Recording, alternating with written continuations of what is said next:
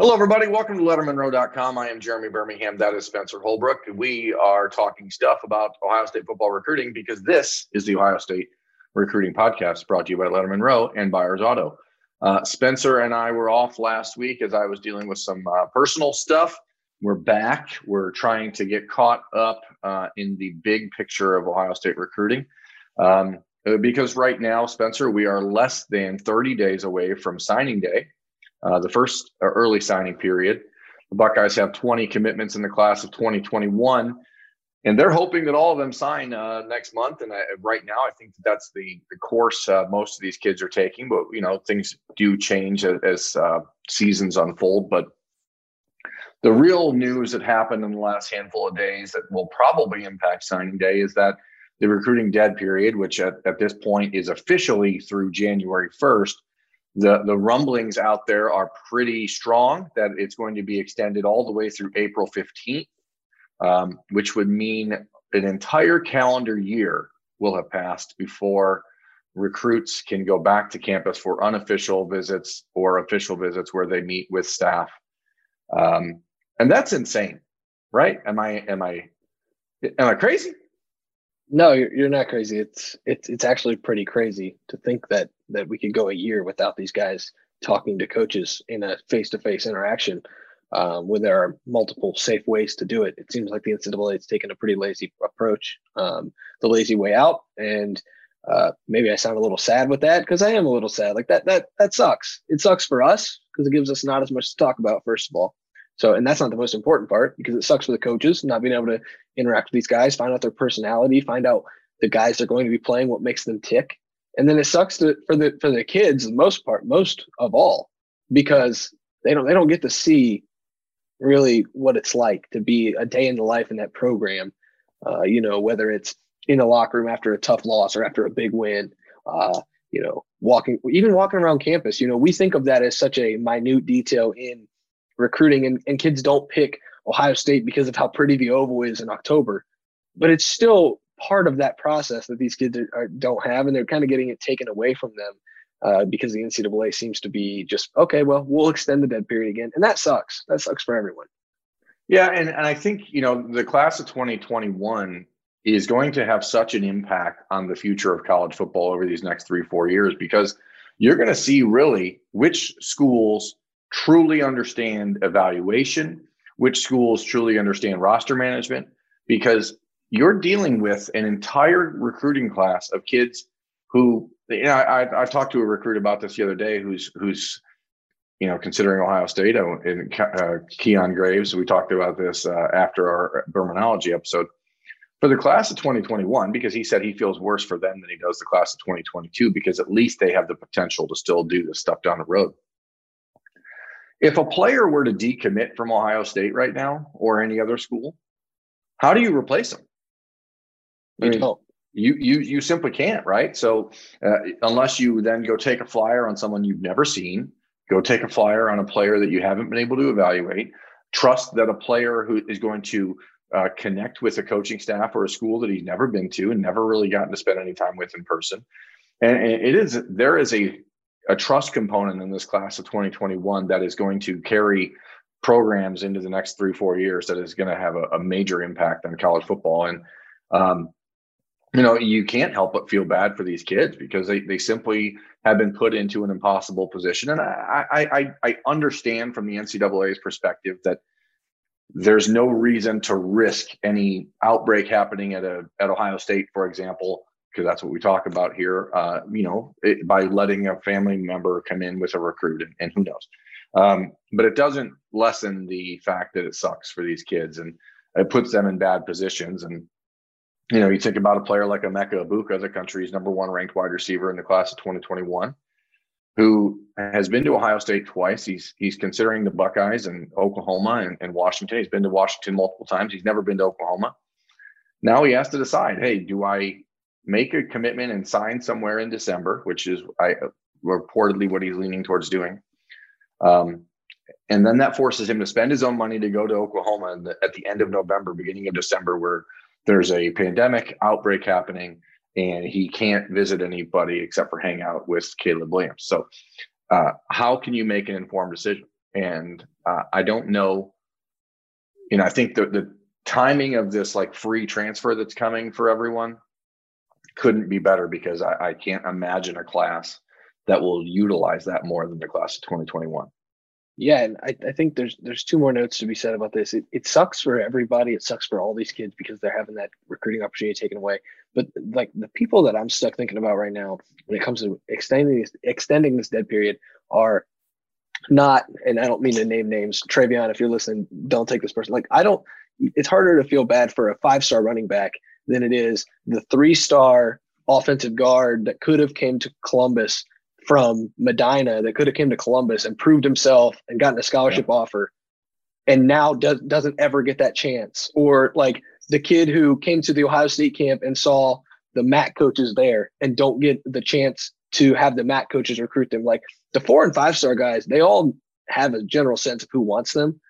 Th- those three star guys that are on the fence between MAC and and and uh, you know AAC and then uh, Power yeah. Five those are the guys that are really, really missing out on this, and that's what's going to have the impact. And then the other thing is that that that I've been thinking about a lot with this extended dead period is it's a lot easier for a coach to tell to do a lot of lip service on the phone and over a Zoom call than it is in person, and it's a lot easier to not have to have that kid sit in your office. And so I think the one-time transfer and all the stuff that's coming down the pike for the NCAA, it's a lot easier to tell a kid a bunch of lip service on the phone and you're going to find out a lot about who these coaches actually are when the class of 2021 gets on campus because some of these coaches are going to have players from this class fill up the transfer portal and some of these coaches are going to be able to weather the storm and have all their guys stick around. Yeah consider the case of a player like Thayer Munford who we spoke to on on tuesday on the, the media call with ohio state if, if he hadn't been able to visit Ohio State in camp in the summer when he did, if he hadn't been able to get a, truly evaluated throughout his senior season like he was at Massillon Washington High School, he would have never got the opportunity to be offered by Ohio State in January of 2017 uh, when he ended up signing and becoming a member of that class. And um, it, it, certainly puts a lot of these kids in a precarious position. I think of another Massillon offensive lineman, Terrence Rankle, or or Thomas uh, who, who's committed to West Virginia. Like these kids are going to miss an opportunity probably that that could have been life changing for them. Not that they aren't set with Pittsburgh and West Virginia and these other schools that they're they're committed to and, and likely to sign with, but it is a little different. And it, when we're talking about players like Emeka Egbuka, who we'll, we'll dive a little bit more into what that really means for him. Um, it, it is significantly different than a player like Terrence Rankle or Thomas Ramaco, uh, and, and, and that that's unfortunate. And again, I, I want to clarify. You know, I, I don't know if it needs to be said again, but I, I still feel bad for the four and five star guys not being sure. able to have this opportunity to uh, visit five schools, five basic dream schools uh, on an official capacity. Have people pay for that for you to come in and and see what it's like to go to be at one SEC school, an ACC school, a Big Ten school. You know, the guys who consider Florida, Alabama, Clemson, Ohio State, and USC. That's five. You know, you get a feel for the, what the entire country views college football like when you go on official visits like that. And like to to not have that at all is is tough. But but also like they haven't made compared to those three star guys who are just trying to prove themselves on the high school field and can't even go to a camp. So sure, but even for even for someone like Ben Christman or, or Jack Sawyer, who was never going to you know, Jack Sawyer specifically, who gave up his senior season because he didn't think they were going to play football. Then he has his All American games taken away. Then he can't make official visit to Ohio State. Oh, exactly, exactly. You know, I mean, it, it's such an unfortunate reality, and and these kids are put into terrible positions. Uh, Emeka Egbuka is now having to decide whether or not he should sign in December, and in doing so, maybe then enroll early again, which, you know, because he has to think about the fact that the spring season that was expected in Washington is likely to not happen at this point. So why put off getting to a college campus early? He's not going to be able to visit the schools he wanted to see um, in the, of the capacity that he needed to see them. And maybe that turns out in Ohio State's favor, but it still doesn't feel great for the player um, who didn't get an opportunity to really experience what all of his hard work should have provided him the opportunity to experience. So with Egbuka, I mean, we'll just dive there. I mean, nothing's changed. And I know that's sort of the big question that people have is, you know, what does this mean for Ohio State? And the Buckeyes have, have felt for a while that if the dead period got extended further, it, it wasn't a negative for them because he they knew he wasn't likely to get back to Columbus uh, before a decision was made. And it just continues to make it harder for him to get elsewhere. Now, uh, uh Egbuka continues to say he's going to visit Oklahoma before he makes a decision, and you know the clock is ticking on that. So I guess from a from a perspective of an Ohio State uh, fan, if you're if you're listening to this from that perspective, the the clock ticking is a good thing for Ohio State here. Um, it does not impact things with JT Tuimoloau, and we'll just you know switch over the other guy in the Pacific Northwest and because he was not going to decide till February anyway. And I'm going to tell you, I don't. I've never spoken to JT because he does not talk to the media outside of Brandon Huffman, which is great for Brandon Huffman. Um, being in, being out there, like that's a pretty great uh, relationship he's got. But there's just a feeling I have that we could see that recruitment go into April or May. And I, I just, it's just my gut feeling that that kid is not in a hurry to make a decision. He's the number one player in the country. He's going to make an impact at Ohio State or Alabama or USC or Oregon or Washington next year as soon as he steps foot on campus. He knows that. It doesn't matter if he gets there in June. That same thing is going to happen. He's too good, too athletic, too big, too strong to not do that. Um, so I really think you could see him take on this role and, and almost change recruiting by himself because he is going to have every school waiting for him. There is no one that's going to force his hand and say, "Oh, JT, you better make a decision right now." And I think it's actually kind of cool to watch as, as we see in this era of player empowerment. We may see one of the truly first like recruits decide, "I am not going to be uh, trapped by this bubble of sign a sign a letter of intent right here." And hell, if I was a, a recruit right now, I would never sign a letter of intent anyway. But whatever. That has nothing to do with anyone else. But what do you think, Spencer? Do you think that a kid should like take the power he has and ride this out till May? I mean, why, you know, he doesn't need to announce he's going anywhere till next, you know, June 1st, really.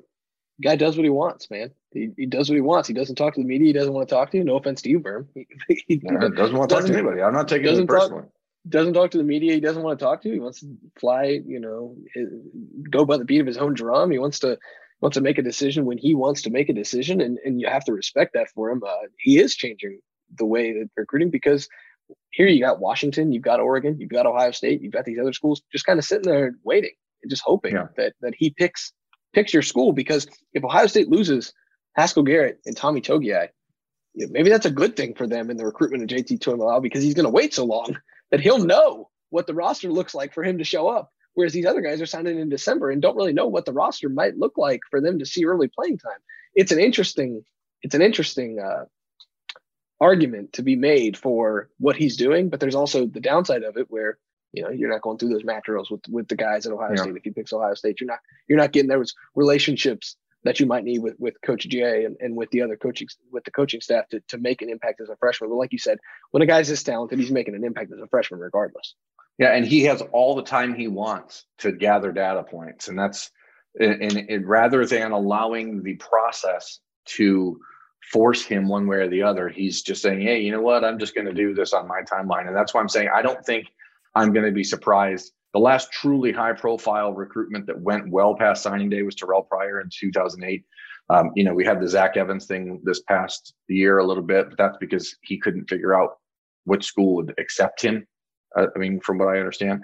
So the the truth of the matter is that JT Tuimoloau is in a position where he can truly, like, truly change the way recruiting is done for these these top ten players in the country. And the other thing uh, that that might need to be said here, and and I don't mean to to bring up this because it'll spark comments like crazy, but the the, the government, the pharmaceutical companies are talking about a vaccine right now. If there's a vaccine and it's available to anybody that can get their hands on it in March, April, JT Tuimoloau may be able to take a visit before he signs. So yeah. like if if he's waiting, he might make everybody else look like fools. And, well, know, I mean, he's uh, well, he's waiting that, and waiting and that's where things get interesting because the NCAA certainly is not the most proactive organization in sports. Um, you know, and if the vaccine becomes available and it's widespread um, by January, do they change course? Do they say, hey, you know what? Let's peel back this dead period and let people get into campus? Uh, or is it this reacclimatization, that reacclimatization period that's going to happen on campuses all over the country? Because if we're calling a spade a spade, at this point, it seems like a lot of the major universities around the country probably won't go back to on campus learning until next spring. So it, it, there's just so many things up in the air. And I think that's what makes it very cool for players like Tuimoloau to just say, hey, I'm going to do this on my timeline, and that's it. And, uh, you know, it doesn't hurt Ohio State that he has not visited the school yet. I know that there's this concept because he's been to Alabama, he's been to Washington, he's been to Oregon, he's been to USC. The relationship with Ohio State with Larry Johnson is what matters. The opportunity to get developed for the NFL is what matters. Um, and that is not changing as long as Larry Johnson is there. And there's no reason to think Larry Johnson won't be there. Um, on the flip side of that, around the country, there are conversations happening about coaches who won't be around. Um, we good saw transition. That's a good transition, Berm. Thank you. Uh, that is my friend, what we call in the business a successful segue. Um, the uh, South Carolina Gamecocks fired Will Muschamp last week. Ohio State and South Carolina certainly don't butt heads a lot on the recruiting trail, but there is one at least interesting prospect in the class of 2022 that I think could see some uh, rub there. Um, there's a lot of bad things happening at LSU, uh, and, and I don't expect Ed Orgeron to get fired. But the reality is, when the university is being accused of the things it's been accused of, and we don't need to dive into all that. I, I submit to anyone listening to this or watching this episode of Talking Stuff, the Ohio State Recruiting Podcast, brought to you by Letterman Row and Buyers Auto, that you should uh, check it out. It's worth a Google. Uh, you know, see what you feel about that. The hot button political issues that Ed Orgeron has already stepped into in the last few months, um, and now combined with this new story, certainly puts some pressure uh, in Baton Rouge. Don't forget about the hundred and sixty thousand dollars to the former offensive lineman's dad, who was stole that was uh, sure they're already siphoned from a hospital. Like the NCAA infractions, a investigation that's probably going to go to the feds for Title IX. Um, and sexual misconduct like the lsu situation is an ongoing situation that is worth monitoring in all aspects. Yeah there there is some there is some un, some shaky ground down there. And so you wonder if ohio state still looking for an offensive tackle would maybe look uh, to garrett dellinger from clarkston michigan who they were in the final uh, two or three to, to land him when he committed to lsu from what i was told uh, there has been conversation with dellinger in the last month but he was very open with Ohio State and said, "Hey, I'm solidly committed to LSU." Don't know if this most recent stuff will impact that, but worth paying attention to. Um, then there's Michigan, and again, after another embarrassing loss, um, there is more conversation from from respected Michigan folks about the possibility of Jim Harbaugh uh, walking away from Ann Arbor after this season, and um, not to say he'll be fired, but that there could be a, uh, an amicable split between the, the two sides with with a lot of smoke around Harbaugh going back to the NFL. I don't want to be accused of trying to propagate rumors or anything. So I mean, it you, it is what it is. It's out there. It's not like we're making it up. Um, but you know, Michigan still had a huge recruiting weekend, and now as the crystal balls start to uh, change based on their their own version of the the Buckeyes Bash, that whatever they called this one, with JJ McCarthy leading the way there, and Domani Jackson and Will Johnson coming into town. They're getting some momentum there. How, how does that change if if if Jim Harbaugh does leave in, in a month? Who knows? Um, you know, and Spencer, I take a lot of heat uh, on the internet from folks because I, I, don't always sell sunshine and rainbows about recruiting, and uh, when there was all the talk in early November uh, or in mid October and early November about the big five star booms, the 22 rush that Ohio State recruits were talking about, I said, hey, take a take a breath, take a step back. There's a lot of things that are going to go on here that are not guarantees. And Domani Jackson was certainly one of those. You saw the early momentum of crystal balls uh, to him to Ohio State, and now it's flipping to Michigan, the school he grew up rooting for, the school his dad grew up rooting for. Will Johnson, who is those two insist they're going to play together at the next level. His father played at Michigan, grew up in Michigan, loves Michigan. Like people need to grasp, and I wrote about this on Monday. Recruiting momentum is not the same for fans as it is for players. And, and if you're Domani Jackson and Will Johnson, for example, and you're two five star cornerbacks. If you're watching the University of Michigan, the school you grew up loving, the school that you grew up wanting to don their uniform, if you're watching their defensive backs right now, you see an opportunity, not a problem. Am I yes. am I am I wrong for thinking that? No, it, it's it's real, but you also see a coaching situation that is not going north, not going east, it's not going west. it's a coaching situation that's not very good. Um, and uh, I, I just I think there's a balancing act that these kids probably have in their minds right now.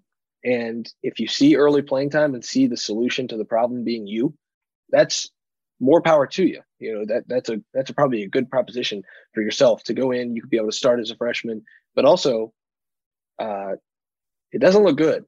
It doesn't. yeah, I mean, there's all. certainly some uncertainty. Certainly, certainty, some uncertainty that is certainly happening in Ann Arbor even if Jim Harbaugh sticks around for another year, the odds are very, very low that Don Brown will be back. So you you know the defense will change. But on the flip side, if you're watching Ohio State, don't you see the same opportunity at a school that's not getting their doors blown off every weekend? Like, I mean, it, it, the Buckeyes don't have veteran, you know, or or young, talented defensive backs playing a whole lot right now at cornerback. Shaun Wade's gone. Sevyn Banks will be gone by the time uh, these guys get on campus. Cameron Brown will be gone by the time these guys get on campus, and then you have a bunch of unproven players. What what what's the difference really, other than the fact that they grew up loving Michigan? How much does that weigh in a kid's decision? Is the big question, right? Well, and I think one of the things that we have to remember here is when a kid grows up a Michigan fan, you know, we make the joke, and nationally, the joke is they're nothing but a, a, a, fight song and winged helmets and a big stadium right now. Well, to the kids who grew up being a fan of Michigan, they're a fight song and winged helmets and a huge stadium, and that's a good thing. Yeah. And if they can be the solution to that, that's a good thing for them.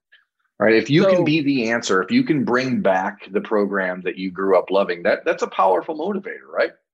It's it's the same thing that you know Jeremy Pruitt at Tennessee is trying to sell that uh, maybe even Clay Helton's selling. You know, we're, we're, on the come up. We're, we're going up right now. It's the same thing that that Kirby Smart sold when he went to when he got to Georgia. You know, you you have to sell the we can be back to prominence. And and I think Jeremy Pruitt's done a good job with that at Tennessee in the summer, and then it cools off because they already have 29, 37 guys committed through the summer. Whereas Michigan now sees how bad it truly is, and you can say, hey, we're on the way back to prominence. You can be you can be the the catalyst for that prominence. We have a five star quarterback coming in. We have a five star or a four high four star offensive lineman coming in. We've got these young wide receivers. We've got uh, defensive end talent every year. Why don't we have the cornerbacks? Well, that's you right now. So it's like I said, it's a huge balancing act for these recruits, but it's also a huge balancing act for these coaches to continue to recruit, knowing that uh, their seat is about as hot as it can possibly be right now in college football. Yeah, and you wonder how much if Michigan can find a way in these next couple weeks while Jim Harbaugh is still the coach, before any more smoke comes out about him potentially leaving, while there's no doubt that he'll be the coach. How much does the potential addition of a guy like Domani Jackson and a guy like Will Johnson, two five star cornerbacks, two top 10 players in the country, how much does them committing early, if they can, if they can make that happen, if they can I don't want to say pressure them into that because clearly these kids are going to make their own decisions. Um, but there's certainly no doubt going to be a a concerted effort to say, hey, be the leader, be the guy that turns this around. How much more does that, how much cachet does that provide a guy like Jim Harbaugh to say, okay, give, I'm going to need, I need two more years and then we'll be where I need to be. I mean, how, if it's not six years, is it eight years? If it's not eight, is it 10? Because we saw what happened to Texas and they thought they had the future locked up with Quinn Ewers. And then he decommitted because things are not getting better. And now the hot seat is again hot for Tom Herman. Like, where does what does Jim Harbaugh have to do to to make that happen? I mean, because short of coming out and saying, "Hey, I'm not going anywhere," which he does every single year when this happens, but this time it just feels a little different. And I I I don't know if recruits um, believe it because it happens every year, or if it's just like, hey, you know, I love Michigan, and so I'm just gonna go there no matter what. There's a touch of the inevitable at this time. You, you know it's happening. The contract has not been extended. um, which recruits do not look up contracts and find out when the coach is not going to be there anymore. Like that just doesn't. I, I don't. Right. He only has one year left on his deal. For those of you listening, watching, that's a really weird and abnormal situation for a winning program. Like that's very unusual.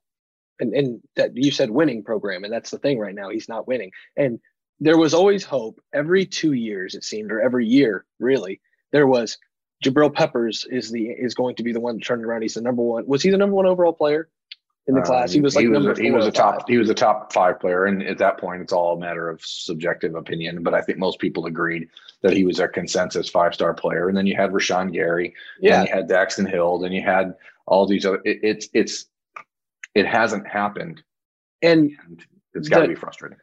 I don't mean to cut you off, but the point I was trying to make there is all of these guys have come in and been the answer except they haven't been and they've underperformed. I can't think of a five star guy who's went there and not maybe was Cesar. I think Cesar Ruiz was a top 30 player and, and he was pretty good. He was a first round pick. I'll give him that. But other than that, like these five star guys that come in have underperformed terribly. And the point to say is other schools are not going to stop negatively recruiting just because Michigan lands two five star cornerbacks, if that's the case.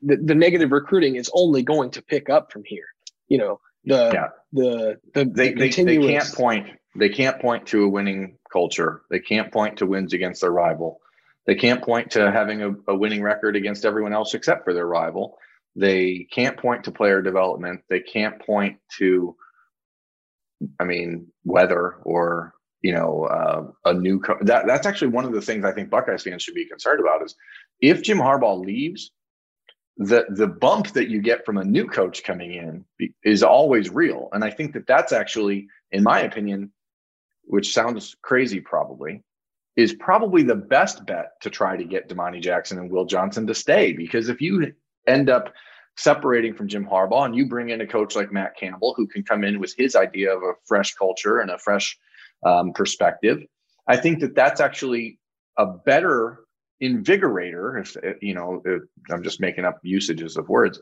That's more invigorating for a young player than saying oh gosh i'm, I'm we, we're going to go into a program that's getting beat by their rivals by, by 40 points every year. Like so it's just fascinating to see how this is going to go over the next few weeks but it really ultimately is about Domani Jackson and Will Johnson and if they're willing to pull the trigger uh, without visiting anywhere else. And they both said that they intend to visit elsewhere. Will Johnson was on Bermanology last week. He says Ohio State is the first school he's got to get to when things open back up. But you know, is he willing to wait? And does he want to wait? Is does the, the son of a Michigan man have to wait? Um, and that's where I think things get interesting. I circle back to the South Carolina thing and before we get out of here on this episode of Talking Stuff, brought to you by Letterman Row Buyers Auto. Is the possibility of Ohio State potentially trying to rekindle the connection they had with Gunnar Stockton, a five star quarterback from Georgia, who, when Quinn Ewers was committed to uh, Texas and the Buckeyes kind of thought he was going to commit to Texas, Gunnar Stockton was, was basically the next guy in line for Ohio State in the class of 2022 quarterback. And he wanted to stay closer to home. So he was down to South Carolina and Georgia and committed to South Carolina. That is going to be interesting to watch because clearly the Buckeyes um, quarterback development is significant in the recruitment of any quarterback. But again, for a player that's never been able to get on campus at Ohio State, will they get an, even an opportunity to get him there? Will they even need to if, if Quinn Ewers decides to commit sooner rather than later to Ohio State? So just a, uh, and a name to keep an eye on there. Spencer, you seem like you have something. Yeah, I, I read a lot of quotes when Gunnar Stockton committed to South Carolina, and the the feel that I got, and I've never talked to him. I don't know anything about him other than his five star status. But I read a lot of the quotes because when a five star quarterback commits to South Carolina, it's very odd. And so, yeah. so I did a little digging on like, you know, who is this kid and, and why would he commit to South Carolina? He seemed like the kind of kid who it didn't matter if you know, if you were coaching South Carolina, he he seemed like he was ready to to make that program take a step forward. I know it's hard not it's hard to turn down a Georgia and an Ohio State when it comes down to the brass tacks of recruiting.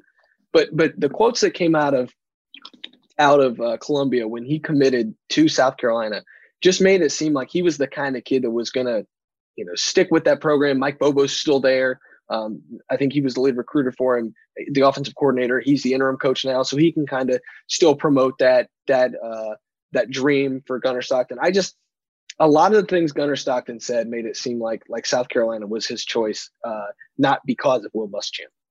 Well, it, it, it is just one of those things where you look back. Ryan Hilinski was a, a five-star quarterback uh, from California who chose South Carolina for some reason. Um, you know, you look at Graham Mertz, who decided to go to Wisconsin when there was an opportunity to play at Ohio State or Notre Dame or Alabama or Oklahoma or anywhere else.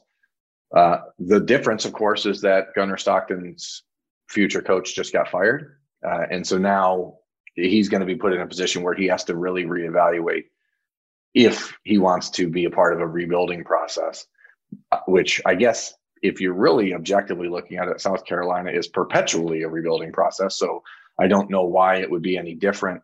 Um, but you don't know. I mean, obviously, when when the coaching carousel starts to heat up and things get really moving, you'll see because there's guys like Joe Brady's name out there that are being discussed, and obviously quarterbacks would be interested to play for him um, after what he did with Joe Burrow a year ago. But I don't think that South Carolina is the type of job he would leave the NFL for. So now Michigan or somewhere like that, LSU, meh, probably. So who knows? Lots, but, lots, lots, lots on the table. Yeah, and when the coaching carousel comes around, it always impacts Ohio State because coordinators at good jobs who are doing well in their program get hired to be the next head coaches. And coordinators are a lot of times recruiters more than the head coaches.